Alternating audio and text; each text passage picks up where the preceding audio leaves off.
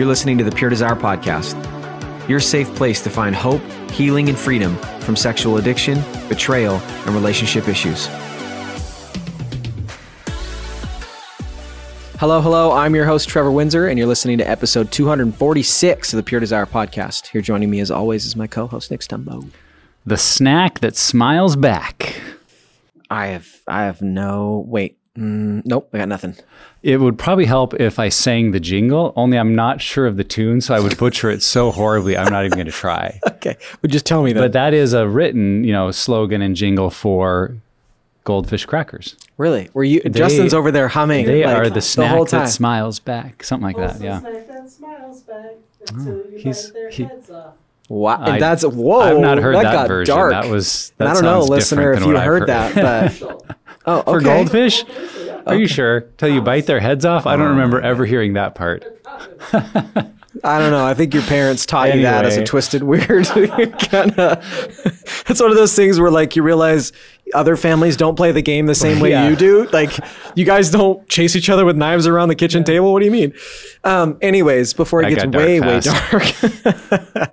Today we had Heather Kolb back on after she rudely her and Ashley kicked us off the podcast for a few weeks. Um, but we had her on to talk about the need for replacing our unwanted behaviors. Yes, just like the snack that smiles back, we want behaviors in our life that return to us that feeling of something good, something that gives us um, meaning or joy, because that's ultimately underneath unwanted behaviors what we're looking for. Yeah. We're looking for peace, contentment, joy, belonging, that those are our deep needs. And Yeah. we just don't realize the ways we've been masking it or looking for it in all the wrong places. Um, so I, I think this episode is so crucial. I mean, it feels in some ways kind of like, oh, this is a neat, lighthearted, you know, Yeah. try it if you want. Right. But I think truly it's one of the secrets to recovery Yeah. is that when we are working away from what we don't want, we've got to have a really clear vision of what we do want and what are the activities that we're going to bring into our life Mm. Yeah. to help us find what maybe we've been looking for all along. So, Yeah. really powerful conversation, and I hope everyone gets something out of it. It's funny. What came to mind was uh, like this feels like a cheat code in the recovery journey. Is that's one of those things? I don't know if you guys remember those back when they had cheat codes. Right, right, left, up, you know, down Yeah, arrow. That's right. Exactly. All right. Before we get to the episode, a few things. Uh, wow. I got I got tripped up there. Okay. It's not that I've done this for 246 episodes or anything, but first off, subscribe to the podcast if you haven't. We're on all the major platforms. Leave us a review. It helps other people find the podcast. Also follow us on social media at Facebook, Twitter, and Instagram. We're at Pure Desire PDMI. And we also have full episodes of these up on YouTube. Just search Pure Desire Ministries. And then Nick, we talked about it last episode. We're going to talk about it again. We now are it's just out there the group leader training and i it, the reason why i can't find the words is because we're so excited to finally have this out there We are. It's been um, a long time coming, and it's actually one of those byproducts of conversations happening probably two years ago as a ministry where you reflect on what are our greatest needs, mm. what are people in churches and in recovery asking for, what's going to help move this mission forward. And we identified that really the key to recovery was a healthy group experience, Yeah. and that the key to a healthy group experience was usually the kind of leader or the health of the leader you had Totally. that that's what we were hearing over and over was people who said, "Man, my group leader led us through the material. Yep. They helped. They they guided." Yep. And when people were not doing well in recovery, it often we would hear, "Well, the group leader, we didn't really use the material, Mm-hmm. or we've been on the same lesson for six months, or all these practical things." Were like, well, "Wait a minute, that doesn't work," and Yeah. we know why that doesn't work. Yeah. So, building this group leader uh, training course, we just saw as being a key to not only um, helping groups grow, but really helping people find freedom. Healthy leaders lead healthy groups that create a lot of healthy people. So, if you have it on your heart to help others, as God has now been bringing health into your life, we want to encourage you go through the group leader training series. Yep. Even if you think I've got this nailed, I had a great group leader, I'm just going to do what they did you need to walk through and, and get this training so that you really feel equipped and confident Yeah. to lead group well. Because we truly believe god can use anyone who's willing to lead group uh, but if we can help give you some of the tools and the pattern to do it well it's just going to benefit everyone that much more. So we hope you'll uh, jump on this and uh, that you'll enjoy watching it as much as we enjoyed making it Yeah. And just for some details, it's eight sessions. It has 40 plus videos, shorter bite size modules. And uh, man, it is just, it, it to me it feels like one of the most important resources that we have created as a ministry and that's why we're so excited about it so if you're interested in getting this course go pre-order now at puredesire.org slash glt all right here's our conversation with heather kolb on replacing our unwanted behaviors heather welcome back to the podcast Thank you. I'm excited to be here today. this is your first time back since you and ashley kicked us out uh, and took over Rude, yeah. and Yeah, that was super fun. Yeah, sure was, we were so sad that we bought new tables for the studio now, uh, just to make ourselves feel better. Um, but we're excited to have you back, and the reason we had you back on on this episode specifically is today we're talking about replacing unwanted behaviors, unwanted sexual behaviors, unwanted behaviors, maybe even from a betrayal side as well, um, because a lot of that stuff has to do with the brain. Mhm. Um, and this is something that absolutely is involved in recovery and healing, but we also want to have that neuroscience perspective as well as we get into it. So, um, we talk about this topic a lot, and this phrase comes up a lot that it's not enough to just stop unwanted behaviors. We need to replace them with new ones. So, maybe just start from that neuroscience perspective. Why is this? Okay. So, and we talk a lot about this even in uh, Sexual Integrity 101 about how when we repeat behaviors over and over and over again, whatever those behaviors are, it basically creates this neural pathway in our brain so that those behaviors become more automatic. So think about all the things you do, even in the first 30 minutes of your day. A lot of times we don't even need to think about that. Those things basically are on automatic pilot. And so as we continue throughout our life and we have these behaviors, whether they are healthy or unhealthy, they exist mostly because of this neural pathway that's been created in our brain.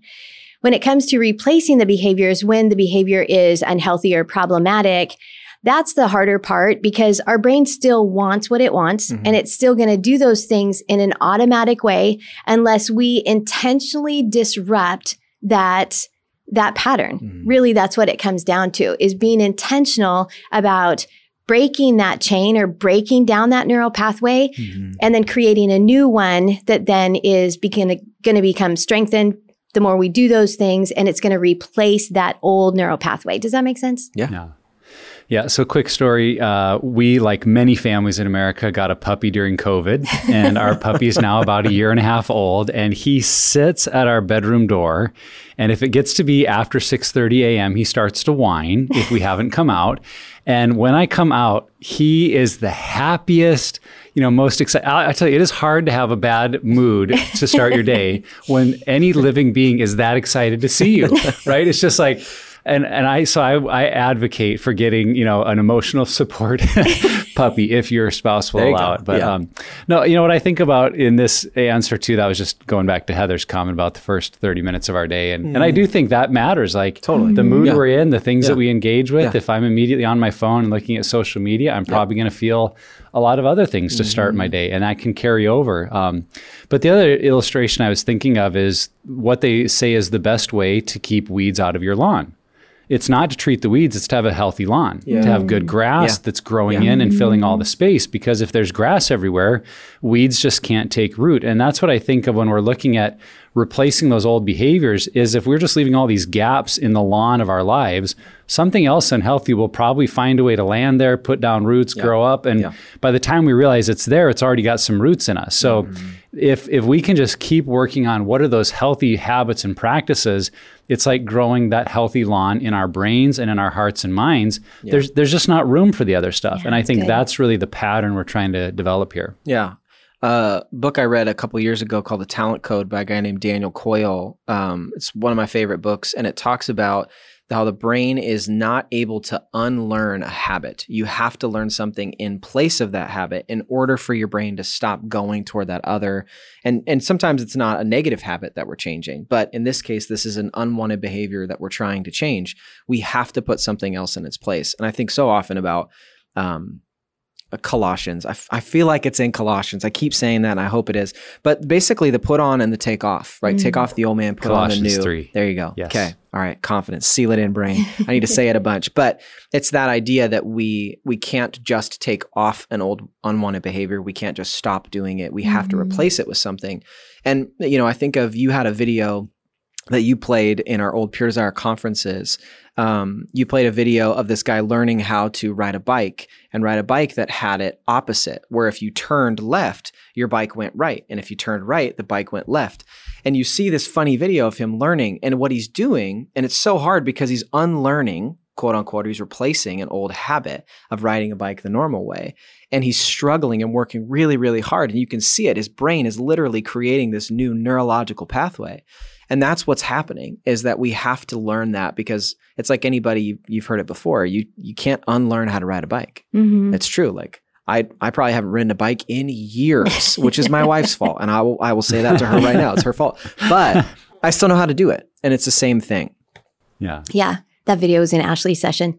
Yeah. Oh, it is an Ashley Yeah. session. Oh, okay. Well, Yeah. I gave you credit, and you could have Thank taken you. it. I know, but I'm not going to do that. Sorry, Ashley. And I think the best part is at the end when he tries to ride a normal bike and he shows Yes. that Yeah. his brain didn't keep both habits. Uh-uh. It just learned a new one. And the Yeah. old one, he couldn't ride a normal bike and until he had some practice on that. So yeah, fascinating video if you've never seen it. Uh, so Heather, when we're talking about replacing old behaviors, part of that process may be grieving or letting go of those old behaviors. And we we talked about this at length in the last episode. So listener, if you missed that, you know, Yep. encourage you to go back and grab that one too. But from your perspective, Heather, and I know you were supposed to answer first, Trevor, but I, I think Heather should answer Hey, first again fine. on, Go on the brain side. Do it. Why is it so important that we grieve losses and let go of those things and not just try to, you know, stop thinking about them? Mhm. So this is one of the I think harder things to recognize when we have unhealthy behaviors is that we have them because they meet a need. Yeah. And I think that that is even if it's something that you know for sure is going to cause permanent damage like even like tobacco smoking or some of these other unhealthy behaviors people do that because it meets a need for them right there in the moment. And there is a piece of us that that wants that and became dependent on that behavior. And and so when we even if we know it's hurting us we have to go through that process of saying goodbye to it. And i specifically remember this when i was in counseling for my eating disorder that it was part of that grieving process Yeah. was to really have to say goodbye to this piece of my life that had really, in a lot of ways, protected me. Mhm. And I know that sounds super unhealthy because it was killing me at the same time, but it was this part of me that in the moment was helping me survive a very difficult situation. Well, emotionally, it was helping you survive. Maybe Exactly. physically, it was killing you, Exactly. but emotionally, it was helping Yeah. you. Yeah. Yep. And so, and I know that IFS, this is really at the core of what IFS does, internal family systems, is that even when we have these parts of us that are unhealthy and they're hurting Mm-hmm. us, at some point we need to say goodbye to that, that unhealth, or we need to then understand, recognize how it was trying to help us in the Yeah. moment, but yet we don't need it anymore. And it mm-hmm. does really come back to that whole physiological process in our brain that in the moment tells us that we need this in order to survive Mhm. at a foundational level. We need this. And I think a lot of times we don't necessarily recognize upfront that over time, this is going to cause a lot of damage to us and maybe even to those around us. Last episode, I used an illustration from my younger son. So this one, I'll use an illustration from my older son. I just thought of, um, you know, the idea of transitioning out of like a pull up or a diaper. It's like this is be- this is literally beneficial for you. Like even at a biological level, if you were to sit around in your diaper that had pee in all day, it probably wouldn't be good for your skin. But it's also one of those things that it's just part of the process of growing. is that you transition out of this and there's a lack of security. I remember when he when Brady was learning uh how to hold basically his bladder during the night like and it was a difficult process. I mean, my Mhm. wife did a lot of laundry and she did not like it. Um, and I can say that with confidence because she has told me that. But I think that it's it's that thing where you lose that security, that sense of like, but what if something bad happens? But what if I have to feel this emotional pain? And my son went through that. Like, well, what if I pee the bed again? What if I get wet? What if I have to deal with this um, discomfort again? And I think it's similar. I think it's that Mhm. thing that adds security. And, you know, last episode, I talked a little about the idea of it soothing, that it's something we use to soothe when we deal with pain. And so, um, you're welcome, boys. I used you both in back to back episodes to illustrate something. Your five year old son listens to our podcast. No, nope, nope. As much but as his daddy tells him to, he doesn't. Someday he Yeah, might, and yeah. then he'll hear you say, you know, you're welcome. talked about you Uh, and diapers, Brady. you You know- are welcome. I, I think I also bring up the illustration that Ted Roberts uses a lot of stepping out of the boat. You know, Jesus calling us out of the boat, and yet how mm-hmm. many of us keep one hand on the rail, like, well, just in case this doesn't work out. Yeah. And what he's referring to isn't just the security of a boat, but that old unhealthy coping behavior of like, I'm not sure I know how to do life without this. So in the back of my mind, I'm I'm aware of a way that I have access or that person I could reach out to or that go to. And if we realize we have that, that's evidence we've not really let go of it. We've not grieved the loss. And that may be exactly what this episode is for for you to realize I'm still holding on because I've got this idea in the back of my mind. I could go here and do that. And what would it look like for you to let go and to grieve that loss so that Yeah. you can move forward in your healing and recovery? Mhm. Well, and I think that sometimes that's the way that we find ourselves caught up in some other unhealthy behavior is that because that need still exists. And even if we can let go of one thing that was meeting that mm-hmm. need, we quickly grab onto something else that is unhealthy that really is replacing that need in a dangerous way. Yeah. Yeah. Yep. Okay. So when it comes to replacing our unwanted behaviors, what kinds of behaviors should we consider? Yeah, a couple of thoughts on this. I think the first one is that we should try to identify why have we been using that unwanted behavior. Yeah. So if it's been our way of dealing with stress, we might ask the question, well, what are other healthy ways that I have done before in my life that relieve stress? Maybe it's going for a walk, playing with your dog, calling up a friend, um, or if, if you're escaping when you get really angry and emotional, you find that's when you're tempted to say, okay, well, what could I do in those moments instead? I, I go out to my garage and I've got a, a bag, I go to the punching bag, right? Eh, Just kind of identifying when I have that same experience, what will I do instead? So, not just replacing the behavior directly, but more what's the emotion or environment that Yeah. takes you to the behavior, and then seek something that's an alternative. And I think that's the same for a betrayed spouse too. If if your unwanted behavior is like stonewalling or you know lashing out in explosive anger, to ask instead, okay, what are what are other habits or activities I could tr- choose rather than going to some of those Yeah. unhealthy emotional places. Uh, the second idea on this is just to really look at your life from that holistic point of view. To not just say, well, I've been looking at porn, so instead I need to, you know, do more exercise. Okay, that may cover the physical aspect of health, but Yeah. we want to recognize that we're connected beings and we are emotional, relational, spiritual, physical, and in all those areas, just looking at what are habits, practices I can implement that are going to move me as a person Yeah. towards health. Yep. Because when we're moving as a person towards health, then that particular behavior I think loses its a lot of the strength it has Yeah. because we, we just have health coming in in a lot of other places. So it's not always going to be one to one. Now, I, I think that's that first point. We do want to just say, well, what's the direct different behavior I could Yeah. choose? Yeah. But in a in a greater way, we we just want to say, how can I be moving towards health Mm-hmm. as a person and looking holistically at that approach? A second layer to something you mentioned about the choosing different behaviors um, is is also looking at what behaviors put me in those situations where I do get triggered. You know, um, for me, one of the things, um, anger for me is like a it's a a masking agent in so many ways. When I'm feeling other emotions, it tends to come out as anger. And so for me, journaling has been something that I can do as a daily practice that enables me to process where I'm at emotionally. And I see that that has a direct impact on me being less angry or responding in a less angry way when those situations happen.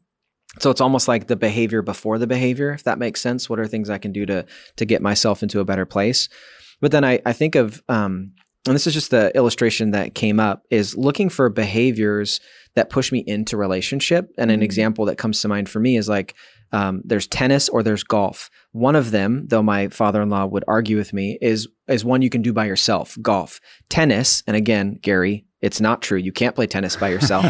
Tennis is something you need to have a partner playing with you. And i think that you know that's just a really simple illustration to say is this activity that i'm doing this habit this rhythm whatever pushing me into relationship and encouraging me to involve other people? Or is it just giving me another outlet to potentially isolate? That doesn't mean you can't go golf with other people. That doesn't mean you can't have silence and solitude but looking for more of those things that incorporate other people into the process. Mhm. In Unraveled, we um, encouraged women to make a list of the things that you could do that would replace those immediate behaviors. And the the idea of the list was that so morning, noon, and night, regardless of the time of day, that you had several options to choose from. Mm. Because if you are going to rely on that, okay, when I feel triggered this way or this thing is tempting me, I'm going to only do this one thing that might not work, you know, if it's 10 o'clock at night, or it might not work if it's 10 in the morning. And so mm-hmm. just being able to make yourself a list of eight or 10 things that those become your go to behaviors to choose something that is going to be healthy for you, or like you said, Trevor, move Yeah. you toward relationship. And that those Uh, maybe even the idea of writing out or having to think through what are healthy behaviors I can do might sound exhausting. And it might take a lot of work to think through that because we don't often think about that. We think what would be most pleasurable or more fun or whatever. We don't think what is the healthiest decision I should make right now. You know, that's not a really easy place to get to, especially if you're in some bad habits, but that doing that sort of exercise is going to be really beneficial in the long run. And so it's kind of one of those things where you got to just to kind of embrace the suck at the beginning to then get the benefit at the end. And so, yeah, doing more tools like that, thinking more um, future minded in that sense, I think is really helpful. Pornography. It's not a comfortable subject, but 94% of men and 87% of women have seen pornography at some point in their lives. Has porn impacted your life and your relationships? Well, here's the good news. You can begin the journey to freedom today and have peace of mind knowing you're not alone in the fight. That's how Covenant Eyes, this week's sponsor on the podcast, works through biblical accountability. When you sign up, you choose an ally to receive your device reports and walk with you toward a life free from porn and the life that God desires for you. You can try it free for 30 days by visiting www.covenanteyes.com and you can enter the promo code Pure Desire at checkout. All one phrase, no spaces. That's www.covenanteyes.com, promo code Pure Desire at checkout. Freedom begins today. Let's share some personal examples. Um, what are some healthy replacement behaviors that you guys have found that have been just beneficial in your journey? So I think for me, the number one thing for me is always sleep. And especially if if I start to get really Yeah. grumpy or grouchy or start to um, use way more sarcasm toward my uh, husband, something like that, I thought you were then I your nephew or boss, or my yes, That's exactly. Um, but that's my first go to is because Yeah. I know that when I am sleep deprived for Yeah. whatever reason, I become the worst version of myself. And then the other thing too is for me is to reach out to those people that I love and trust who are safe for me, um, especially if I know that that I've been isolating for a long time because honestly, my isolation is not I love it. I'm a five on the Enneagram. And so Mhm. isolation is, is like heaven to me. And so, um, and so, but a lot of times I find myself seeking isolation because it's easy, not because it's, it's bringing me back to a relationship. And so I will intentionally, you know, make those phone calls, reach out to a friend for Yeah. coffee, you know, all of those Yeah. things that I know are going to feel uncomfortable in the moment, probably for me, but then Mm-hmm. I know they're really good for my physical and mental health. Totally. Yeah, a couple for me, and I've mentioned on several podcasts that fantasy sports were a part of my pattern of numbing out, going too far, clicking on things I shouldn't. And I realized the starting point was usually just looking for kind of a break from work, from sitting at my desk Yeah. and emails and phone calls. And so the question was, well, what can I do instead of going online? And to me, that became I need to get up and move. I need to get out of the office. I need to go for a quick walk. I need to just walk around. You know, when I was a pastor, it's like there's always something around the building that needs to be turned off or checked on, or, you know, in a smaller church, like a lot of that was up to me. So I would just go, you know, do little things for a few minutes, or, you know, now it's just go make a cup of coffee or tea, something that gets me up, moving, Yeah. and doesn't just say, oh, my go to do something online. Um, another big one for me was recognizing part of my pattern was that mid afternoon lull where it's quiet. I'm a little down energy wise. Maybe lunch is still kind of taking the blood out of my brain. I just had to plan that's when I was going to make my group phone calls. Two o'clock, take a break, get up from my desk, make a phone call. Because that was my low time. And rather than being open to just other temptations, to say, I'm going to proactively plan community and health. And that was, especially in the first year, a big, big game changer for me. Uh, and the third example I'd give, you know, for a lot of people traveling, the isolation of hotel rooms can be an issue. So, you know, I needed to replace the behavior of turning on the TV and the temptations or triggers that could bring. So instead, um, I've always committed to calling home when I get into the hotel room and then also having a good book with me that I'm reading. Yep. And I don't yep. mean like a leadership book or theology book. I mean like popcorn fiction, like Clive Cussler. Yeah, Clive Cussler's my go-to. I'll admit, like, he's not that great of a writer. It's not that deep. The stories aren't Clive, that, if you're listening, sorry. we're so sorry. if Clive does listen, that would be phenomenal because the guy's got to be a multimillionaire. Oh, he's got hundreds of he's books. not that good of a writer, that's why I say he's written hundreds of well, books. that's why I say he's not that yeah. good because he just keeps cranking them out. But they're popcorn fiction of like they're easy to read. Oh, they don't make awesome. you know. I don't have to engage a ton of mental that's energy. Awesome. It's almost like, and they're they you know they don't have sex and language and stuff like that. So I've just found it's a way that I can kind of zone out yep. and not yeah. have triggering situations come up. So for for you, if you travel, whatever that is, if it's the kind of book that you usually don't read that just is fun and lighthearted, mm-hmm. or some activity that you just know when I'm at my hotel after that business meeting, this yep. is what I do. And yep. it fills up the night and it's positive. And then I go to bed and feel good about my day versus ruining it with some late night activity. Totally. I think for me, some of the things are just finding those pockets of time that I already had open and leveraging those for health. You know, you talked about phone calls. Like for me, drive time is a time for phone calls. Like I listen to books and podcasts and things too, but that's um, like I try to make two or three phone calls every single week to friends, to group members, whatever it may be. Um, and that is usually really beneficial because that's put that puts me in a good space when I get to work, and if I'm calling but on my way home, it puts me in a better space uh, when you know when I get home. Um, and then journaling, and everyone who's listened and read any of my stuff knows that journaling is just a really beneficial and helpful thing for me because it allows me to sit and process and be present with how I'm feeling, with the things that are on my heart and mind, things I want to pray about.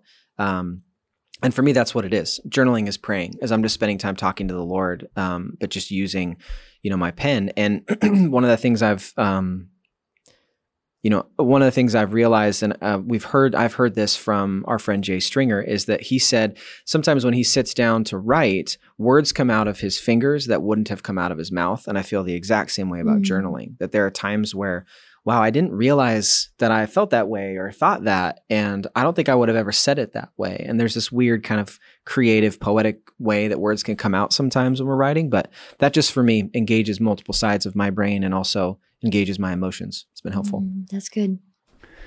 So, when we think about these new healthy behaviors, things that we're entering into, how involved should other people be in helping create those or choose those for us? Um, like a spouse, a group member, maybe our counselor? Is this just something we do on our own, or how could we, in appropriate ways, involve others in the process? So yeah. I think that we can involve others.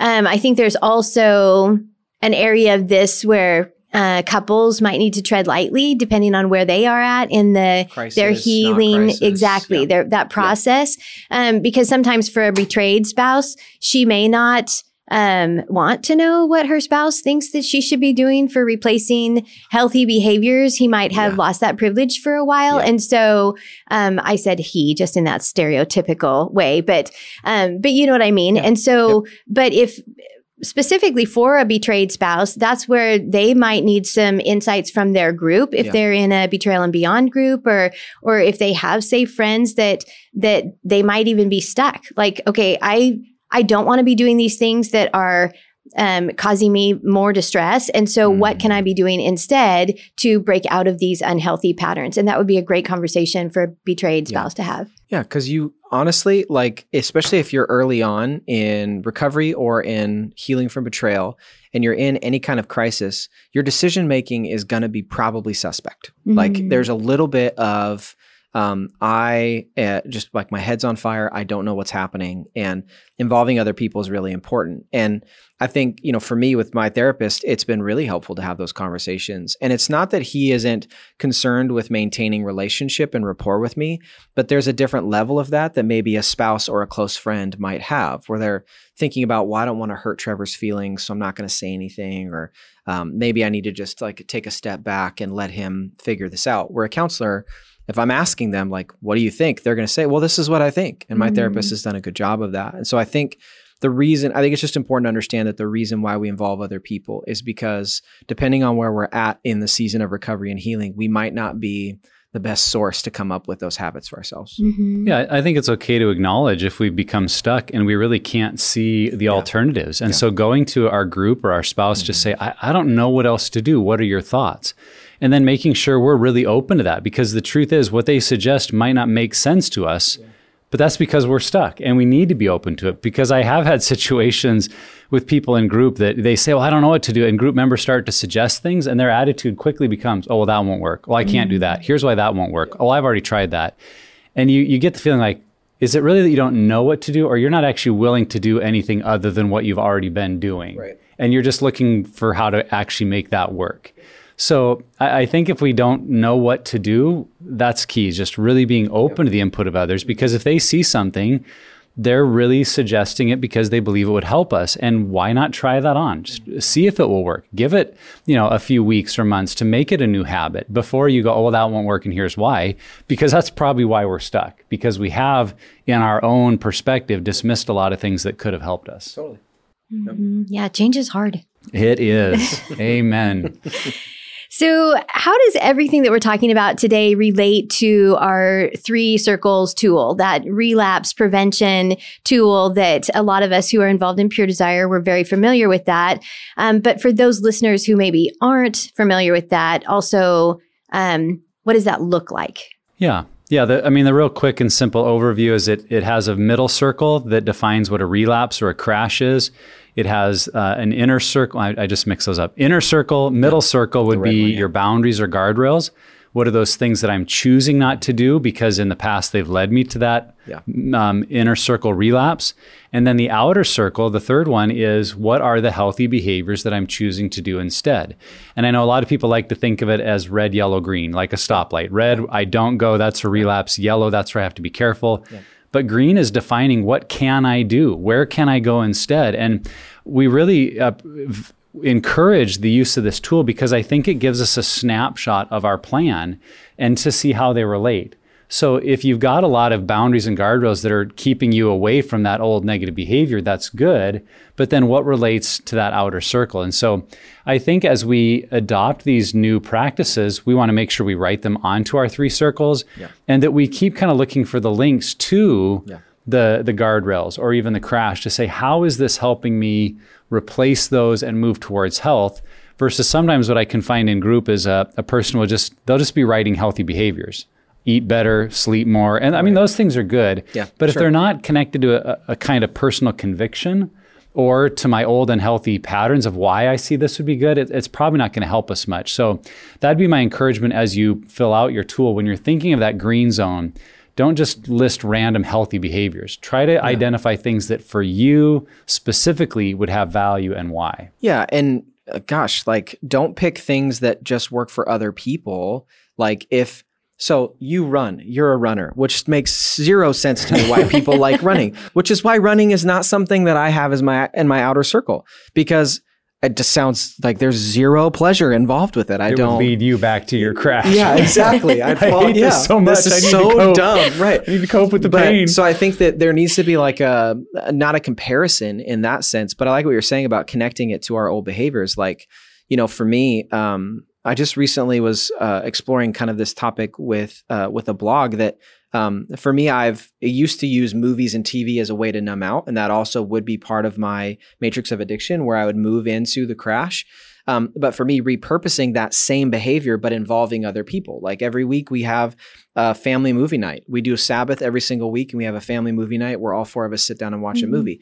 That is replacing that old behavior. It is the same behavior, but it's in a different context. Um, but I think you just need to be realistic, you know, because I'm an early riser. I get up, you know, you get up at 6:30 because your dog. I get up at 5 because I want to get some things done before my dogs, boys, wake up at 6:30. And so not everybody can get up at 5 or wants to get up that early. And so you also have to cater a little bit to your own personality, your own rhythms. I don't think that that's bad that Nick likes to run and I like to get up early. hmm Yeah, I think if you see your green circle, that outer circle, uh, starting to become a list of things you should do, well, I should eat better. I should get up earlier. I should read my Bible more. that's actually more the language of the yellow middle circle, the Totally. ought tos. And, and Yeah. honestly, those don't have as much impact from what I've heard Heather say at changing my brain long term. And so if you realize everything you're writing out there are just the should do's, Yeah. um, Stop try to make a on shift. yourself. Yeah, and Yeah. say instead, what what do I like to do? What do I want to do? What what would excite me to be like? Yeah. I really like hiking, and I've I've hardly done it in the last few years. I'm going to make that one of my, you know, at least once a month. I go for a hike, and I'm looking forward to it. Now that's what you want Yep. in your green circle. And maybe there are a few things of like, you know, eat more vegetables. But if your list is dominated by what I should do, it's probably not going to serve read you my very Bible well. for six hours and pray for 14 of the other out. You know, like it, not that they can't be good things, but being realistic is what I hear you saying too. Like there's, Mhm. there's a realistic level of like, well, I have a job. I can't read the Bible for 16 hours a day and that's okay. Mhm. Nick, I've heard you say this multiple times that your green circle is your yes circle. Yeah. And that's one of the things is our brain loves yes. It loves the things that even as we anticipate doing something like you just mentioned, going on a hike once a month, even that anticipation of that is going to stimulate the production of great dopamine Mm. in our brain and is really going to be impactful when it comes to changing those unhealthy neural pathways in our brain, which is great. I mean, that's a great tool. So, uh, like all things, these new behaviors, um, which are probably good and are okay, can oftentimes run into us using them in unhealthy ways. You know, I think of um, the gym. Um, where people go and they work out and they're getting healthy and they're physically getting fit, but then they realize they're spending hours and hours and hours after work or, you know, every day at the gym and sacrificing relationship, things like that how do we ensure that we're not just recreating old be- you know basically recreating these old unwanted behaviors in just new ways that are creating problems Yeah, this is a great question because I think that that happens a lot to all of us. Um, let's see, for example, let's say you have somebody who is using porn and masturbating. And so they decide to stop doing that and they're going to replace that with going to the gym, which, like you said, is a healthy Right. behavior. But at some point, they have to be able to recognize when that new healthy behavior becomes obsessive, becomes something that they use as an escape to avoid conflict with people that they love. If it's something that they're using, like you said, six hours a day instead of let's be healthy and go to the gym one hour, four or five days a week, but it Mhm. becomes something that now it's they're using it in an unhealthy way. Does that make sense? So, and I think that takes for all of us this level of awareness that yes, this thing is good and healthy, but if it becomes something that again, I'm using to escape, I'm using to avoid, I'm using to numb out, then we have to reevaluate what is that going to look like now to replace it with something healthy? Because I think that this is really at the core when we see a lot of people who struggle with addictive behaviors is that they go through this cycle of swapping out all these other things that then become addictive behaviors. And it really kind of makes their healing process a lot longer Yeah. because they're having to filter through all of these behaviors. Does that make Yeah. sense? Yep. Yeah, and I and I've heard you talk about this, Heather, and I experienced it too. That uh, sometimes it's okay that we're moving towards less destructive coping behaviors if we're aware that we need to keep facing it. Like in my first year of recovery, I mean, if you think I drink a lot of coffee now, you should have seen me in year one of recovery. And my wife said to me, she's like, "You're seriously a coffee addict now, more than you ever have been in your life." But she said, "At least that one never hurts me, and so I'm okay with it." yeah And and I was aware, like, yeah, I'm I'm making a lot of pots of coffee, but I'm also not doing the old stuff. Yeah. And and you know now I, I don't drink near the amount of coffee I did that first year. So I, I think for me I look at we've got to be honest with the why behind our behaviors. Yeah. So for me running is an outlet, but there are times where my focus can start to become more on am I fast? Am I improving? Am I faster than other people? And if I'm not, then I can feel like what's the point? And well, I'm losing my why because I'm actually getting back into a performance mode and using running as a way to feel better than other people or to Yeah. compete and compare. And those are part of my unhealthy patterns. So I have to remember the why is no, I, I, the why is it's it's healthy for me mentally. It's it's a way to just refresh, recharge, um, time to have some inner dialogue with God. yeah And when that's the focus, no matter the speed, it's good for me. So I think for all of us, we do just have to have that balance of what is the why behind my behavior. And if I realize the why is back to some old unhealthy coping behaviors, it may not even mean we need to change or stop that behavior because No. if it is a healthy behavior, it may just be a refocusing time of Yeah. I've got to come back to the reasons I set out to do this in the first place. And I had an experience like that because what what I would say is it's just putting parameters around that behavior. Because when uh, after Brady was born, um, I was I think it was the first time I was going through the Harry Potter books, and I just was like, I can't. I need to have more of this. Like I need to read. And I found myself just kind of going back into our room and reading. And what I found out probably after a couple of weeks is like that started to annoy my wife. And it's like, where are you going? You know. And I realized I was escaping. And I didn't realize at the time I was avoiding some hard conversations. We were in our, our debt free journey, which was really difficult. We were living with my in laws, which, you know, I felt like crap about. Um, they're great. I feel crap about me. Um, but I realized that a way to still uh, enjoy reading and not have to get rid of that was to put the parameter on it of like asking her, hey, do you mind if I go read for a little bit in the room? And if she said yes, then it's okay. Like this is a healthy thing. I'm I'm checking in with her first and making sure I'm not avoiding something. Because if the answer was no, then there's something we need to talk about. you know what I mean? So it elevated, oh yeah, okay, there are some things I might be Mm. running away from. So just putting parameters because I think it can be at all or nothing thinking Yeah. where it's like, no, now I can't watch movies anymore. It's like, well, no, no, no. Like let's just put some parameters around it. Mhm. Well, I think this is really encouraging to think about. Um, no matter where we are in our recovery journey, I think continuing to develop new healthy behaviors that replace unhealthy ones is just that's an ongoing journey um, for all of us. And and I'm finding at different stages of life. You know, as I've got teenage kids now, and some of the complexity of that. There's new habits I'm tempted to use to escape, and that means there's new habits I've got to develop for health. And so, for all our listeners, I hope you're you're grabbing something out of this that for you you can begin implementing in your journey. Uh, but let's wrap up uh, with just what are some of our closing thoughts and encouragements we'd like to leave people with as it comes to renewing their mind by developing those new healthy behaviors.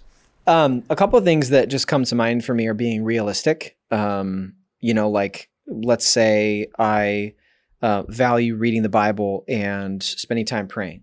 Um, if in my day I can't devote two hours to it, but I can devote 15 minutes, it's not an all or Mm, nothing. like be that's good. realistic. Like, you know, and the idea too is not, you know, I hear a lot of people say words like this that um, it's not about what we do, it's who we're becoming and our daily decisions over time like it's like building a lego. If i put because brady's into legos right now this is how i think but if i put one piece um, of a lego onto something i'm building every single day like it may not feel significant for that day but over a year that lego is going to be huge and there's going to be a lot that has taken place. Um, and so i think that way just being realistic and another kind of application, maybe from my life, is I'm finishing up a master's degree right now, which takes away a lot of my time, which means I'm sacrificing some of those things I used to really like doing and were really beneficial for me. And seminary is very beneficial for me. It absolutely is. But it's a season where I'm trying to be realistic. I have to pull back on some of these other things that I used to do when I had more time. Because if I'm just trying to do everything all the time, then I'm going to burn out. I'm going to hurt relationships with my family. I'm not going to be as focused. And so being realistic with our schedule, with our rhythms, um, and knowing that it's seasonal, I think has been really helpful. Yeah, that's good. I'm going to say what I always say because I just think that this is so important. But pick one thing. Yeah. It's always just pick one thing that Okay. you can do to, you know, raise that level of awareness and and make a change that you're going to then do for 30 days. And Mm-hmm. even if it's something like evaluating whether or not a behavior is healthy or unhealthy is just to kind of monitor that for yourself. If you find that um you're being pulled, like when things get uncomfortable in your family or with your spouse, and you find yourself being pulled in the direction, in a different direction, it's evaluating that why. Why is this happening right now? Why am I being triggered and wanting to Yeah. escape back into this old behavior? That would probably be like your first step. And then it would be to figure out, okay, if this is happening and I understand why, what can I do instead? Yep. Is kind of to go through that process, but only pick one thing at a time so that then you're successful. Yes, and for us Enneagram threes, that's really important advice to remember one thing, not all at once, one at a time is okay. Sevens too, man. We have a hard time over here.